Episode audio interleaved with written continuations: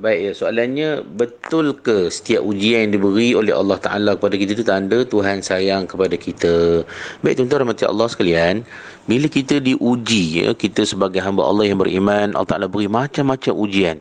Ujian ni ada macam-macam bentuk. Ya, kadang-kadang kita diuji dengan sakit, kesusahan, kekurangan satu benda, kehilangan sesuatu dalam hidup kita. Bahkan kadang-kadang diberi kebaikan ya, nikmat yang melimpah ruah tu pun kadang ujian kepada kita. Kadang-kadang orang boleh lalai dengan segala kebaikan yang Allah, yang Allah Ta'ala beri kepada kita baik.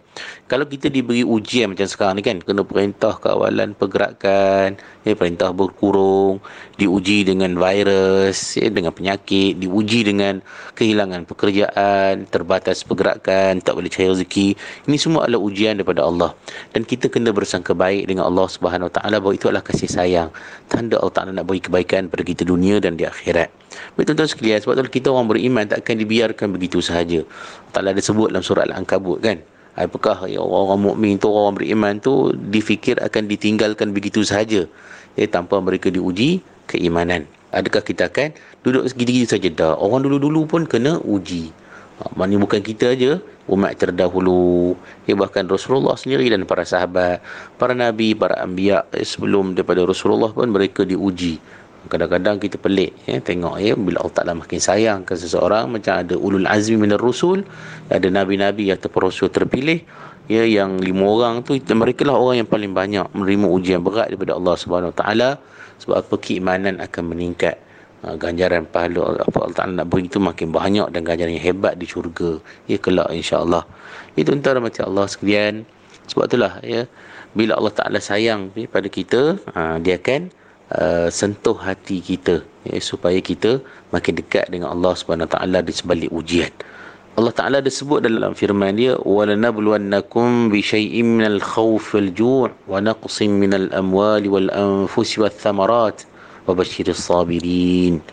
Allah Taala kata apa? Dan kami kata Allah Taala akan menguji kalian ni, menguji kamu ya. Orang beriman, hamba Allah ni dengan apa? Dengan sesuatu daripada ujian dalam bentuk ketakutan takut pada sesuatu macam sekarang kita takut pada wabak penyakit Walau ada juga kelaparan. Ada orang terputus ya, rezeki dia ya, terputus mana mana peluang ya, mencari rezeki pekerjaan dia. Itu adalah ujian daripada Allah Taala. Dan juga kekurangan daripada harta benda manaqsimul amwal wal anfusi wath thamarat dan juga kurangnya jiwa maksudnya berlaku kematian. Ya, berkurangan maknanya bilangan manusia penduduk pengikut ahli keluarga. Dan juga kadang-kadang Allah Ta'ala uji kita dalam bentuk apa dia uh, kurangnya samarat maknanya penghasilan-penghasilan ni produk-produk sama ada tanaman ataupun ke produk-produk kilang dan macam-macam benda. Dan ini semua adalah ujian daripada Allah Subhanahu Wa Taala. Apa kata Allah Taala? Wa basyiris sabirin. Berilah khabar gembira kepada orang-orang yang sabar. Dan bila kita kena terima ujian kita kena sebut apa? Kita kena sebut inna lillahi wa inna ilaihi raji'un. Kita semua adalah milik Allah belaka-laka. Dan kita semua akan kembali kepada Allah Subhanahu wa taala. Itulah ya, sifat dan juga jiwa orang mukmin bila di, apa, diberi ujian oleh Allah Subhanahu wa taala.